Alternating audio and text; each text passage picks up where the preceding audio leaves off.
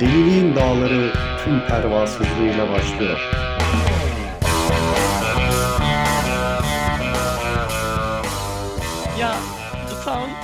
Hatırlıyor musun? Ben Evet Affleck- beraber izledik ya abi. Beraber mi izledik? Ya olabilir abi 20 Oğlum, senedir arkadaşız. Bazı filmleri beraber izlemiş olabiliyoruz yani. Kanyonda izledik. Öğlen e, 4 matinesi falan. Peki bir sahnesi var. Ben Affleck Jeremy Renner'a şey diyor. Senin yardımına ihtiyacım var ama ne olduğunu sana söyleyemem ve bana sonradan da soramazsın ne olduğunu.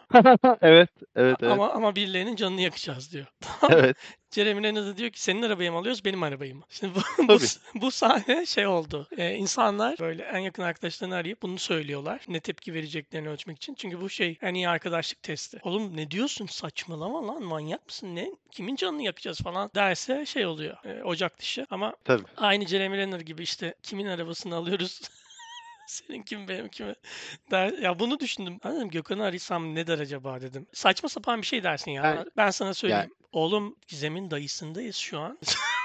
ben çıkınca geleyim adresi ver falan dersin ya. Saçma sapan bir şey ya da Çamaşır makinesinin Heh. süresi dolacak abi. Onu bekliyorum. abi beyazları Çamaşır makinesi birisine atayım geliyorum. Evet abi. Sevgili dinleyiciler, Gökhan'ın çamaşırla ilişkisi çok kutsal. Öyle yeni bir şey değil bu yani. Bu bildiğin çok çok çok eski yıllara giden bir ilişki. Bazı sevdiği şeyler vardır Gökhan'ın. İşte çamaşır yıkamak bunlardan biri. Duvar delmek, rush. Ya şey- böyle şeyler, random şeyler de. Üçü bir arada abi. Rush dinleyerek çamaşır makinesinde çalıştırıp duvar delmek falan en sevdiğim şey olabilir. Ya ama ben, bana da o kafa geldi. Eskiden hiç sevmezdim. Şimdi çok seviyorum. Bir de e, biliyorsun evimiz böyle birkaç katlı. Böyle Evet. çamaşırları sepete koyup böyle iki kat aşağı in, orada at, sonra çık, sonra aşağı in. Bir de kurutucu diye bir realite var artık hayatımızda. Oradan çıkarıp kurutucuya almak diye bir şey var. Böyle hemen yanında oluyor ya da üstünde oluyor bazı evlerde. Bir tane parça satılıyor Gökhan. Var mı böyle bir şey? Sana şunu anlatayım. 2011 Kasım Fatih'te oturduğumuz evden yine Fatih'te 3 sokak öteye bir eve taşınmak durumunda kaldık babamla. Taşınma günümüzde eve ben yeni bir kurutucu makinesinin de gelişini sağladım.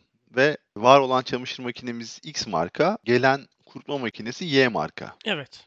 Dedim ki yani ne olacak? Hani X ve Y fark eder mi bunlar? Önemli değil falan filan. Çamaşır makinesi taşındığımız eve taşındı. Taşınma günü taşınma işlemleri devam ediyor ve babam o anlarda eczanede. Kurutma makinesi geldi. Y firmasının çalışanı, servis elemanı da geldi. Kurutma makinesini içeri koydu. Dedi ki e, iyi de sizin kurutma makineniz, şey çamaşır makineniz X marka. Evet. E dedik yani. X markası X marka. Ben dedi Y markayı X markanın üzerine koyamam. Nasıl koyamazsın? Koyamam. Nasıl koyamazsın? İşte e, garanti kapsamının dışına çıkartır. Şunu yapar, bunu yapar, bunu eder. Benim bunu yapabilecek bir yetkim yok. Bunu Üstüne bana koyamam. yaptıramazsınız falan dedi. Abi Tabii tabii. Yani ağzına bir tane şöyle, vursaydın demir sopayla. Bana bunu Şöyle- yaptıramazsınız. şöyle evde be- benimle beraber duran iki tane daha arkadaşım vardı. Servis görevlisi bu şekilde tepki verince babam geldiğinde eve kurutma makinesini bambaşka bir yerde, çamaşır makinesi olduğu yerde görünce e, kafayı yiyecek diye korkarak ben bunu babama nasıl yaşatacağım? Babam ne yapacak? Neler diyecek bana? Çünkü o kurutma makinesini ben aldırdım vesaire diye böyle bana fenalıklar geldi. Böyle evin içinde böyle bağırıp çağırıyorum ben ne yapacağım falan diye. Ama o arkadaşlarımdan bir tanesi servis elemanı ile konuştu ve şunu ikna etti. Çamaşır makinesinin üzerine diklemesine çamaşır makinesinin iki yanına o e, servis elemanının vidalaması gereken, monte etmesi gereken iki tane ray var. Bu raylar monte edildikten sonra kurutma makinesi kaldırılıyor ve o raylar oturtulup içeri sokuluyor. Dedi ki Rayları adam. koy, e, biz üstüne koyalım. Evet. Ve şu oldu. Adam rayları var olan çamaşır makinesi üzerine ve biz 3 kişi o kurutma makinesini kaldırdık. Normalde o adamın bunu yapması gerekiyor. Ve Tamam. yani hayatı bununla Adam geçiyor adamın gittikten yani. sonra mı kaldırdınız? Adam oradayken. Evet evet evet. Hayır adam gitti. Adam rayları kurdu gitti. Adam şey de mi dedi? Biz- Ben buradayken koyamazsınız dedi mi? Evet evet ben ben rayları koruyorum. Siz ne yapıyorsanız yapın dedi. Tamam mı? Aa biz 3 kişi kurutma makinesini kaldırdık. Bir arkadaşım yan, bir sol tarafta, bir arkadaşım sağ tarafta.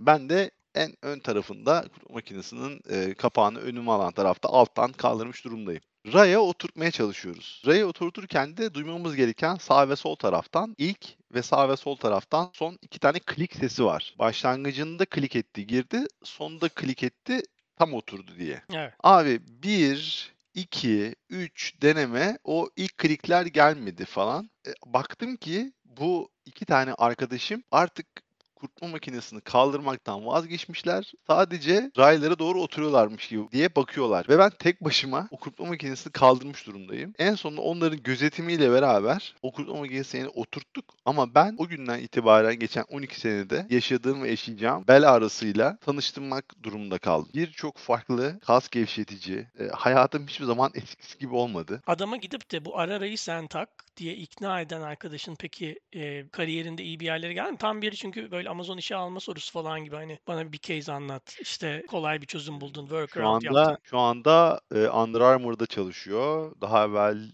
Red Bull ve Avon geçmişi var. Amsterdam'da yaşıyor. Gayet kariyerli. Peki diğer arkadaşın da e, iyi bir yerlere geldi mi? O zihninde iyi bir yerlere geldi. O derdi daha çok e, evrenle. Tabii biri nikah şahidim oldu. Onu da söyleyeyim. O gün karar verdin herhalde. Hayır. Hayır. Çok daha öncesinde sözleşmiştik. Bir de Yok şey, be şey oğlum. kuralları vardı hatırlıyor musun? Hiç bilmiyorum başına geldi mi? Böyle bir kızla şey Ne abi? e, ya bir kız arkadaşınla yani eğer e, işte 35 yaşımıza geldiğimizde hala evlenmediysek birbirimizle evleneceğiz. Tabii tabii. Var mıydı öyle Doğru. anlaşmaların? Vardı vardı. Vardı Kaç vardı. kaç yaş kaçtı? O- Kaç yaşına kadardı anlaşmada? Yani, yani 40'tı yaş. Ha, olmadı işte. O yüzden aramadın herhalde sen. Ben evlendim abi. O evlendin işte onu O diyorum. yüzden 40 40 40 Aynen, o- makul. o 40'a yüzden kadar olmadı. evlenmedi. 35 denmez canım. 35 erken. 40'a kadar Ya bir de zaten ha ya o, o da yani çok nasıl diyeyim iki tarafında birbirini bayağı aşağıladığı bir durum bence. O da Hoş değil evlenmiştir yani. değil mi? Anlaşmanın öbür tarafı da evlenmiştir. Bilmiyorum, Ha, bilmiyorum. Yıllardır görüşmüyoruz. Ne yapıyor bilmiyorum. E, anladım. Evlenmeseydin görüşmek zorunda kalacaktın. Yakın. E 40 yaşına basmış Ha, olacaktın. ha, tabii tabii tabii doğru doğru doğru doğru. E, ya o giderdik bir imza atardık abi ne olacak evlilik çok kurumsal bir şey yani. Hani Abi nasıl kuramsal nasıl bir bağlamına rulet ya? bakmadığında. Nasıl bir rulet ya? Şey falan var ya e, sizin okulda falan da var. e, bazen Seval bahsediyor. İşte bu çocuk böyle Instagram'dan birini gösteriyor. Böyle şey amca. 65 yaşında falan dersin. Meğer bizim yaşıtımızmış abi. yani. E, bu çocuk Evet abi. e, lisede en yakışıklı çocuktu falan. Hani öyle e, ters köşe şeyler de yaşanıyor. Yani Sana bir- göre rulet. sana bağlı olarak biraz daha hızlı yaşlanmış gibi gözüküyor fotoğraflarda. Evet, göreceli. Zaten kadınların bir dezavantajı var maalesef. Erkeklerin bir böyle 40'lı 50'li yaşlarında bir e, hatta açıkça söyleyeyim on- 15 yaşımdan, 17 yaşımdan, 20 yaşımdan ya da sen de ikimiz de Hmm. çok daha iyi bir yerde Tabii. olduğumuz bir gerçek yani. Ben ben e, yakışıklıkta zirveyi gördüğümü hala inanmıyorum. Hala tırmanıştayım bence. O yüzden hani 4-5 seneye çok daha iyi bir noktaya geleceğim. Oradan bir çöküşe doğru gidiş olabilir. NBA. Olabilir. Ben NBA ile ilgili bir şey söylemek istiyorum. NBA. Şey değil mi? Mühendislik falan okuyan insanların özellikle tercih ettiği böyle biraz da işletme öğren falan diye. Bugün NBA mi konuşuyoruz? Evet. Sen, ne konuşuyoruz? NBA konuşmayacak mıydık? Master of Business MBA programları var ya. Tamam abi onu konuşalım. okey. Yok yok o hayır be geyik yapıyorum ya. Öyle bir öyle bir şey gerginliği alayım dedim. Tabii ki NBA konuşacağız. Bir tane video var hatırlar mısın izlemiştik belki. Bundan yıllar önce eee, sevdiğim bir videoydu. Bir tane kız şeyi anlatıyor. Hayatında hiç Star Wars'u izlememiş. Star Wars'u anlatıyor. R2-D2 ile 3CPO geldi bu sırada Han Solo. Han Solo diyormuş bir kere. Chewbacca'ya irice bir Ewok diyor. Neden bunları anlatıyorum? Aslında bir doğru. yani evet olabilir Benziyor. tabii. Benziyor yani. Ya şey benim NBA ile ilgili bilgimi çok kısa öğren duymak ister misin? Gerçeği senden öğrenmeden. Tabii ki.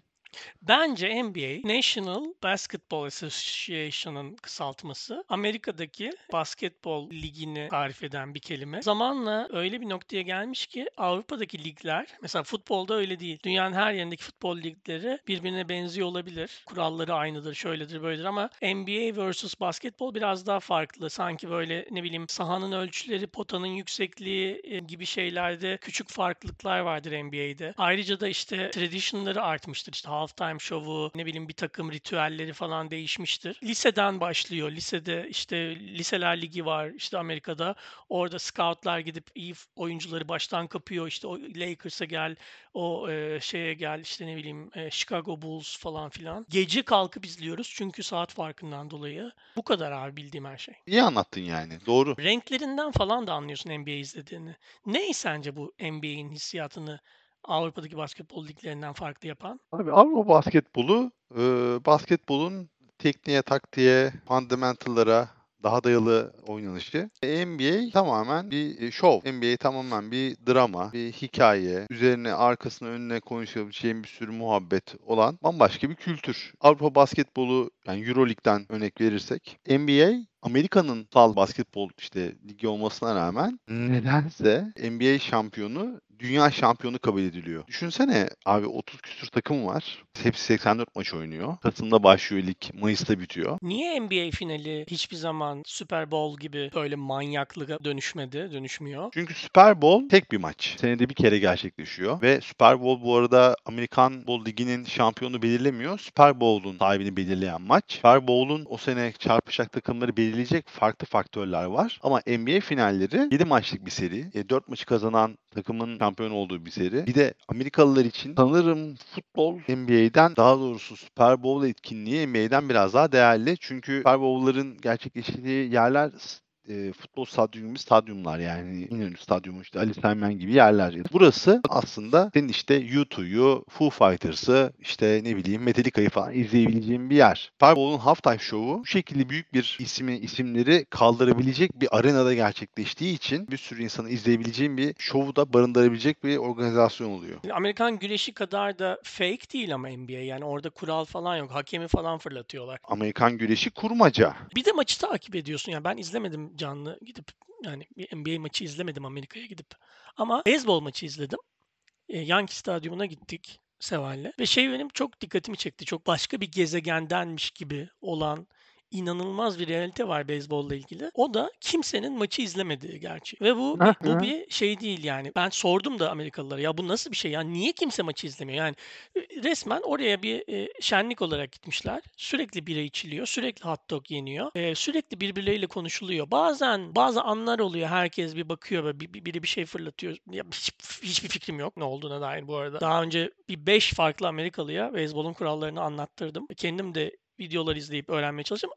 Kafama girmiyor. Onu, onu geçelim artık yani bu Benim de, sonra. benim de, benim de. Bazen işte bir dikkat kesilmeleri oluyor kısa süreli ya da böyle bir coşku falan yaşanıyor ama maçın %80'inde bakılmıyor. Zaten e, onu da Amerikalılar şey diyor ya çok uzun diyor beyzbol maçı. Çok uzun bir şey ve çok yavaş bir şey diyor yani. Experience yani beyzbol maçı müsabakadan ziyade. NBA gerçekten stresli olabiliyor. Özellikle maçın son saniyeleri. Ya ben e, çocukken e, Abdi İpekçi'de e, bir sürü maça git. Efes'in o zamanlar Fenerbahçe olan, o zamanlar Ülker olan, e, şimdi Fenerbahçe yanılıyor. e, takımın Avrupa maçlarına gittim. Tür- Türkiye Basketbol Ligi'nin maçlarına da gittim. Gerçekten bir futbol maçı atmosferinde herkesin böyle o maç sanki hayatlarında yaşayacakları son olaymış gibi tüm stadın birbirine girdiği, işte ne bileyim bağırış çağrışın olduğu, herkesin maçı pür dikkat izlediği bir e, ondan sonra müsabakalardı. Sonra 2011'de hayal, hayal en büyük hayal ettiğim şeylerden biri hayatımda e, Boston Celtics'in tadı e, TD Garden'da bir Celtics maçı izlemekti ve gittik bir tane Celtics maçına. Fena da bir yerden biletimiz yoktu. Tek bağıran bendim. Tamam lig maçıydı kabul ediyorum. Hani böyle bir playoff maçı falan değildi. Ama yani e, bu kadar da e, ruhsuz olunmaz yani. Böyle bir şey. Stadın tamamını kaplayan kocaman böyle ekranlar var. Ondan sonra anonslar ediliyor falan filan bir sürü. Senin NBA oyunu oynarken bilgisayar başında hissettiğin o coşkunun yüzde biri falan yok statta. Ki Boston'ın seyircisi en çok basketbolu bilen seyircilerden biridir. Milletin tek derdi yemek yemekti abi. Seni zoomlayıp e, Lookalike Cam'de e, işte Jack Black'e ya da Shrek'e falan benzettiler mi? Yok öyle bir şey olmadı. Sen de orada büyüsen, sürekli maça gitsen, sen de yemek yerdin abi ve yerdin yani Gökhan. Ya ben orada da yedim bu arada onu. Biz de yedik yani. Biz de açtık yani. Yemek yedik abi. O kadar da değil. Ama böyle ne bileyim gidersin işte. İnsan gibi yedin. Ha, ha, half time'da alırsın yiyeceğini geri gelirsin yani. Bunlar maçın oy- oynanıyor. Dördüncü çeyrek oynanıyor böyle son çeyrek. Adam gidiyor yemek alıyor geliyor falan böyle. Skor mu kor. Peki commentator duyuyor musun e, stadyumda izlerken böyle Kaan Kural gibi bir adam böyle "Ooo!" falan diye bağırıyor mu yoksa ondan da belki Yok a- ama televizyonda izlemek en, daha en, en ansır var yani hani böyle ve şu şu teknik faali aldı diye sakin konuşan biri var. Ha bu arada iki hafta evvel bir Beşiktaş maçına gittik. Bak mesela orada da commentator yoktu. Ona rağmen seyirciler daha maçın içindeydi ki numaralıdaydık. Hani biraz daha nasıl diyeyim yüksek meblağ vererek bilet aldığım bir yerdeydik diyeyim yani. Ona rağmen gayet e, küfrün, mührün, tezahüratın falan etmediği keyifli bir deneyimdi. O yüzden ben şeye çok şaşırmıştım ve o an anlamıştım yani. Hani, tamam biz böyle işte gecenin dördünde falan beşinde uyanıp e, maçı izliyoruz. Bu adamlar ne yapacak falan filan diye kafayı yiyoruz ama ya oraya giden adamın umurunda değil yani. Bu arada ge- Olmuyor yani. geçen olamıyor. hafta Güven Erkin Erkal'ı davet ettik dinlemesi için. Bu hafta da Kaan Kural'ın dinlemesi gerekiyor bu programı. Ben zaten çocukluğumdan beri NBA'ye dair ne biliyorsam işte Murat Maratanoğlu ondan sonra sonrasında da işte Murat Kosova, e, Kaan Kural'dan öğrendim. Kaan E, şey Kural sen ikinci adam oluyor değil dinledim. mi? Yani e, ana commentator olmuyor. Yanında böyle e, ya o da işte geçen sezon teyzesini kaybetti falan diye konuşan adam oluyor. E şöyle işte senle ben gibi hani sen sorular soruyorsun ben cevap veriyorum ya. Tamam sen E, Kaan Kural'sın. Kaan. Kural'a da e tabii ben Kaan Kural'ım aynen. Sen Kaan Aynen Kural'sın. ben Anladım. Kaan Yao Ming diye bir adam vardı. Bu adam Çin'deki ortalama bir insana göre çarpı iki boyunda. e, Doğru doğru ya evet evet. evet. Şimdi bu basketbol oynadığı için mi boyu uzun? Yoksa bu adam hiçbir basketbola hiçbir ilgisi olmamasına rağmen boyu uzun diye ke- basketbola çekip kendini NBA'de bulmuş bir adam mı? Yani şunu sormaya çalışıyorum. Şimdi Space Jam'de Monster'lar vardı ya böyle dev gibi. Evet Hani evet. ama önemli olan boy değil. Ee, karşı tarafta Bugs Bunny var. Michael Jordan, Yosemite Sam, Sylvester. Uzun boy ne kadar önemli NBA'de? Şöyle anlatayım. Ee, NBA'in ilk e, ortaya çıktığı 1949'dan beri NBA var. Konferanslar birleşiyor. Ee, her e, konferanstaki eyaletlerin takımları var vesaire. Ama NBA'in ilk başlarında öne çıkan oyuncular, e, en çok sayı atan, en çok spektaküler olan oyuncular uzunlar yani pivotlar. Oyun geliştikçe oyuncunun potaya yakınlığı yani hem boy olarak hem de potaya gerçekten yakın durması eskiye nazaran o kadar da fazla önemli bir durum olmuyor. Yao Ming girdiğinde 2000'lerin başında artık aslında NBA'de oyunda uzun olmanın avantajı 1970'lere 80'lere göre çok daha düşmüş durumda. Çünkü guardlar ve kanat oyuncuları ligi domine eder duruma gelmiş. Yani şu durum şu durumda NBA o zamanlar. Michael Jordan dönemi bitmiş 98'de. E, Artık bayrağı Kobe Bryant alıyor yavaş yavaş. İkisi de shooting guard. İkisi de iki numara oynar. Yao Ming'in gittiği dönemler Houston Rockets'ta bütün kariyerini oynadı. Aslında dominant e, oyuncuların Shaquille O'Neal'i saymazsak daha çok 2 numara olduğu dönemler. Yao Ming'i özel kılan şey birincisi boyunun avantajının yanı sıra inanılmaz bir fundamental'a sahip olması. Yani şunu söylemeye çalışıyorum. Bir pivot oyuncusunun genelde basketbolda yaptığı şey pick and roll'da topu alıp içeriye kat edip ya da içerideyken şekilde topu oyun kurucudan alıp diğer pivotla bir paralı gürüleye girip maçlaması ya da işte iyi bir pivot hareketiyle dönerek mönerek bir şekilde sayı bulması. Fakat Yao özelliği aynı zamanda e, bir şey gibi, guard gibi çok iyi bilekleri vardı. Yani e, hem ayak bilekleri çok hızlı ve çevikti. Hem de elleri yani topu e, ele alışı, topla oynama kabiliyeti handling diyorlar bunda basketbolda. Bayağı bayağı üst seviyedeydi. Teknik bir oyuncuydu Yao Ming. Bu yüzden boyunun ve yapısının avantajını iyi kullanabilmesiyle beraber oyun görüşü üst seviyede olduğu için çok kısa bir sürede lige damga vurdu. Yani adamı dediler ki ya biz NBA'ye NBA'yi Çin'de popüler edelim. Bunun da aracı Yao Ming olsun dediler. Yao Ming de lige e, bir yerde hani NBA'yi Çin'de meşhur etmek için geldi. O zamanlar basketbolu çok daha yakında bırakmış inanılmaz basketbolcu olan Charles Barkley e, Yao Ming de bayağı dallı geçti. İşte Yao Ming hiçbir şey değil, yapamaz edemez falan dedi. İşte şunu yaparsa bunu yaparsa bir e, eşeğin kıçını öperim dedi. Yao Ming böyle lige girdiğinden böyle çok kısa bir süre sonra bütün e, Charles Barkley'nin söylediği şeyleri tarafına soktu ve hakikaten de ESPN'in bir canlı yanında programa bir tane eşek getirdiler. Charles gel şunu öp diye. Ben şimdi sen konuşurken biraz okudum. Ee, babası 2 metre, annesi 1.99'muş. Ve tek çocuklarıymış Yao Ming ve annesi de babası da basketbol oyuncusuymuş. Evet. Doğduğunda 5 kilo doğmuş zaten. Ee, ve Evet. 9 yaşındayken 1.65'miş boyu. Ya bir benim durum. 9 yaşındaki Yao Ming'den daha kısa boylu eski sevgililerim var ya. Harika bir oyuncuydu. Harika. Şu anda bile e, hiç NBA ile alakası olmayan bir insansın sen. Gidip Yao Ming'in en iyi oyunlarını e, izlesen keyif alırsın. Gerçekten keyif alırsın yani. Ya ben şeyi sormak istiyorum. Gerçekten Michael Jordan mı peki bir numara? Bu subjektif bir şey mi? Mesela bir kişi e, yani genel bir kons- konsensüsüm var mı bu konuda? Michael Jordan bir numaradır. Ve ikinci sorum hemen arkasından şey olacaktı. LeBron James çıktığı zaman işte tekrar e, ateş yandığı gibi bir marketing olmuştu. Öyle mi? Belki de bu oyunu oynayan en fazla sürdürülebilir başarıya ve e, forma sahip kişi. Michael Jordan basketbolu iki kere bıraktı. İki kere e, basketbola daha NBA'ye geri döndü. Bu yüzden kariyeri NBA'ye göre çok daha kısa. Bir de aynı zamanda Michael Jordan kolej takımından NCAA'den NBA draft edildi. Çok daha yaşlıydı NBA'ye girdiğinde. LeBron James daha lisedeyken gavurların tabiriyle bir prospect'ti. Yani second coming'ti. Hani Jesus'ın Michael Jordan'a Black Jesus derler. Ondan sonra second coming'iydi. Parlatılması haklıydı. Yani farklı parlatılma vardı orada. Mükemmel basketbolcuydu. Hala öyle. Biri başladığında diğeri bitirmişti Ee, değil mi ve- Gökhan? Çok uçuca. Hı hı, anladım. Evet, evet, evet. Yani Michael Jordan ikinci NBA'ye döndüğünü sezonu bitirdi ve LeBron James lige girdi. Yani tam biri bitti, diğeri başladı oluyor. Ama LeBron 9 kez NBA finallerine çıkıp 4 tane NBA finali kazandı.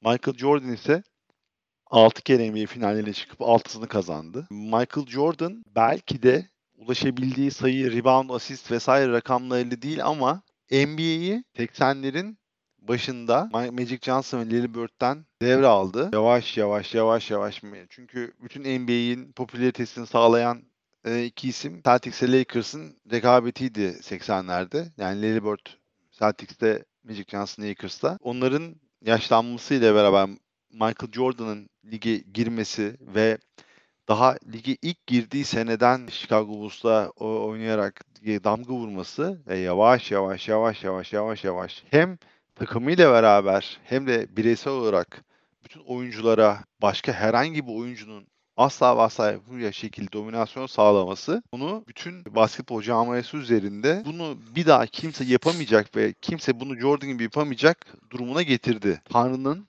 basketbol tanrısının görevine üstlenmek üzere lige girdi. Yani o, dediler ki sen chosen one'sın şeyden sonra Jordan'dan sonra gelecek kişisin. Beklenti anormal yüksekti. LeBron bunun büyük beklentinin altında kalmadı. Asla Michael Jordan gibi basketbolcu olamaz. Olamadı da. Onun yani Michael Jordan çok çok çok çok çok çok çok çok iyi bir basketbolcu olmasının yanı sıra her şeyi kişisel almasıyla, siniriyle, öfkesiyle, ondan sonra hıncıyla tatil özelliğine sahiptir abi. Michael Jordan'ın karakteri her türlü karşılaşmada kazanan olmaya daha fazla iter. 2000'lerin başında eee, sizinle vakit geçirmeye başladığımda ve işte geceleri NBA izlenmeye izlenen eee, evde e, büyüdüm. Beraber eee, yani annem annem ve babamın evi olmasa da eee, benim için çok önemli bir ev. Eee, şeyde üniversite yıllarında sizinle yaşadığım ev. Şey bana çok tuhaf gelmişti. LeBron James'in 84'lü olması. Ben o yaşıma kadar ben o yaşıma kadar çünkü gerçekten e, benim yaşımda bir celebrity diye bir şey görmemiştim. Yani yeni yeni başlıyordu. İşte atıyorum e, kim bizim yaşımızda? Scarlett Johansson belki bizim yaşımızda olabilir. İşte Britney Spears da bizden büyük. Daha sonra çok tabii olay, o- o- olay çok değişti. Hani şu an bizden 15 yaş küçük insanlar falan Tabii. var bayağı bir. Bayağı bir var yani. İlk eee, işte Justin Bieber'la falan başladı belki bizden 10 yaş küçük birinin meşhur olması. İlk orada o darbeyi aldık ama benim için ilk LeBron James'tir. Benim yaşımda birinin dünyada çok önemli bir yere ge- gelmesi ya da getirilmeye çalışılması senin dediğin gibi. Çok ilgimi çekmişti o. Bir, bir insanın böyle şey olması. Daha sonra alıştım tabii artık. Gire çıka, gire çıka, gire çıka. Artık alıştık. Ee, tabii. Adam, adam abi hala çok iyi bir basketbolcu. Hala çok iyi basketbol oynuyor. Şu an 39 yaşında. Hala Lakers'ın en iyi oyuncusu. Lakers oynuyor şu anda. Kariyerini Cleveland'da başlamasına ve bir sürü farklı farklı takımda geçmesine rağmen. Ve LeBron James bir dönem NBA'in en nefret edilen oyuncusu oldu. Ee, sonra en sevilen oyuncusu oldu. En iyi oyuncusu oldu. Yani 20 yıllık kariyerinin büyük bir ihtimalle 12 yılında NBA'nin en iyi oyuncusuydu. Yani böyle bir dominasyon, yani bu kadar sürdürülebilir bir mükemmel perform, mükemmel yakın performans bir daha herhalde görülemeyecektir. Yine de Michael Jordan. Yine de Michael Jordan. 22 Kasım yani iki gün önce e, Scarlett Johansson Evet. doğmuş. E, 22 Kasım 1984'te. LeBron James de 30 Aralık e, Evet. Biz 1984'te doğmuş. Yani Doğru. Doğru. e, sanırım o yüzden de Second Coming değil mi? Adam Je- Jesus Christ'miş zaten yani. Ya bir de Abi herifin çoğu. Chosen One diye dövmesi var. çok iyi. Kocaman yazıyor böyle. Kendisini, kendi kendine NBA'in en iyi oyuncusu, tüm zamanların en iyi oyuncusu ilan etmiş bir adam. Bence- bence- iğrenç bir insan yani. Çünkü Jordan e, herhangi bir sene herhangi bir basketbolcuyu onun önüne getirip bu Jordan'la kapışabilirim dediğinde onu finalde döverdi. Yani Clyde Drexler'ı dövdü. Gary Payton'ı mahvetti. E, Charles Barkley'i doğrudan pişman etti. Ya oğlum bak Michael Jordan şöyle bir adam. Yani böyle anlatayım yani. 93 finalleri oynanıyor. Finalleri miydi ya? Dok, dok- tabii 93 93 final 93 final aynen. Ee, Phoenix Suns'la e, Chicago Bulls finallerde. Charles Barkley Phoenix Suns'ın en iyi oyuncusu ve e, o zamanlar e, Michael Jordan'la Charles Barkley çok yakın arkadaş ve golf arkadaşı. Finaller maçları oynanırken işte sonuçta orada Ben basketbolu maç bırakıp oynanmıyor. basketbolu bırakıp golfe başladı zannediyordum. Hayır basketbolu bırakıp beyzbola başladı. Ha. Şimdi devam ediyorum. Şimdi e, seri oynanıyor final serisi. Bir maç, iki maç oynanıyor. Bakıyor ki Michael Jordan, e, Charles Barkley bayağı dişli. Hani bayağı böyle iyi oynuyor, süper oynuyor ona karşı falan filan. bir golf maçı yapıyorlar böyle müsabakası. Orada Michael Jordan, Charles Barkley'e inanılmaz pahalı bir saat mi alıyor, bir şey mi alıyor, ne alıyor falan.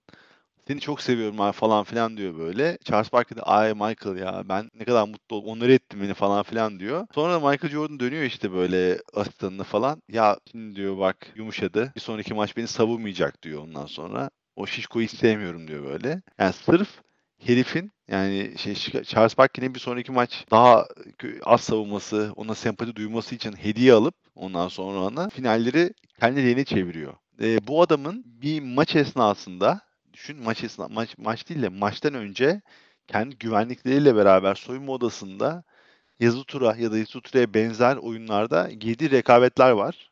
Ondan sonra bunların hepsi belgesellerde falan gösteriliyor. Yazı tura tarzı böyle kumar oynuyorlar düşün. Orada bile kaybetmeye dayanamayan bir adam. Bu pek şeye benzemiyor. Müzik challenge'da hani Onur beni geçti ben onu geçeyim diye uğraşmaya benzemiyor. Bu bambaşka bir şey. Yani Michael Jordan her durumda kazanmak ister yani. Her durumda kazanmak ister. Yani o bun, bununla çarpışılabilecek bir şey yok. Geçen e, bugün müydü, dün müydü bir WhatsApp grubunda e, Dennis Rodman, Kim Jong-un'un e, kankası yazdım ya. Bunu yazmamın sebebi, Doğru. bunu yazmamın sebebi şöyle daha yeni geçen bir içerik gördüm. Kim Jong-un'un yani Kuzey Kore liderinin bundan bir 15 sene önce İsviçre'de şeye üniversite okuduğu düşünülüyor. Niye düşünülüyor diyorum? Çünkü Kuzey Kore ile ilgili birçok şey bilinmiyor tam olarak. Gerçekten bilinmiyor yani. Hiçbir şekilde bulamazsın bu bilgileri. Ama bir şekilde bir araştırmacılar bir fotoğraflardan falan bir tane fotoğrafını falan bulmuş ve sonra da arkadaşlarını falan bulmuşlar. O zaman onunla okuyan kimse bilmiyormuş. Başka bir isimle gitmiş. Bir arkadaşı şey dedi. Bundan e, orada okuduğu zamandan 15 sene sonra falan çağırmış bunu yanına. Artık devlet başkanı olduktan sonra. Bu da gitmiş ziyaret etmiş. Hatta diyor ki biz e, şeydeyken İsviçre'de okurken diyor e, basketbol çok seviyordu diyor. Yani en çok o konuda e, şey yaptık, bir bağlantı kurduk ve beraber ikimiz de sigaraya başladık diyor. Tamam mı? İkisi de sigaraya başlamışlar beraber. Hatta Kuzey Kore'ye gittiğinde e, yemekten sonra bir sigara içebilir miyim demiş. Tabii ki zaten beraber başladık diye o da bir tane içmiş falan. Öyle bir hikaye de var. Neyse Kim Jong-un e, bir sebepten e, Obama hükümeti sırasında falan iyice zaten kavgalılar Amerika'yla. Bir sebepten Dennis Rodman gitmiş Kuzey Kore'ye. Ve ondan sonra da böyle bir ay, bak Obama sen de basketbol fanısın. Bu adam da basketbol fanı. Telefonu kaldırıp arayacaksın falan diye böyle bir muhabbete başladı Dennis Rodman. Ve çok komik bir şey söylemek istiyorum son olarak. Kim Jong-un'un kaç tane çocuğu olduğu ve çocuklarının kaç yaşında olduğu ve kendisinin kaç tam olarak kaç yaşında olduğu gibi bazı bilgiler bilinmiyor. Kim Jong-un yaz doğum tarihi tam olarak net bilinmiyor. Şeyi de çocuklarının da isimleri falan kaç çocuğu olduğu tam bilinmiyor. Bilinen kısmı mesela Kim Joae diye bir tane kızı varmış ve çok iyi bir babaymış. Deniz Rodman'dan biliyoruz. Abi adam dönüp anlatmış bazı şeyleri İnanılmaz. Kim Jong-un'la ilgili ve Wikipedia'da Deniz Rodman'ın anlattığı şekliyle biliyoruz bazı şeyleri Kim Jong-un'la alakalı. Yani Dennis Rodman için apayrı bölüm yapmak lazım abi. Dennis Rodman karşısında oynayan oyuncuların şut atma stillerinden topun potadan nasıl, ne şekilde, hangi hızla nereye düşeceğini kestirebilme, e, öğrenebilme yeteneğini edinmiş. Ona göre sıçrama ve topu kavrama e, hareketlerini geliştirmiş bir adam. Deli yani. Bambaşka bir şey. Yani e, etrafında gördüğün Kuzey Koreli tipler varsa dikkat et yarın bir gün Kuzey Kore'nin başına gelebilirler yani. Ya mesela senin Hintliye ben- benzeyen arkadaşın var. Afrikalıya benzeyen arkadaşın var. Evet. Ya o da mesela Afrika'da bir yerin Ha. kralı olarak, kralın oğlu olarak gönderilmiş olabilir. Ee, teşekkür ederim. Ee, bir sonraki bölümde görüşmek üzere. Sağ ol, sağ ol, sağ ol. Amin. Bu bir communication'ı değil.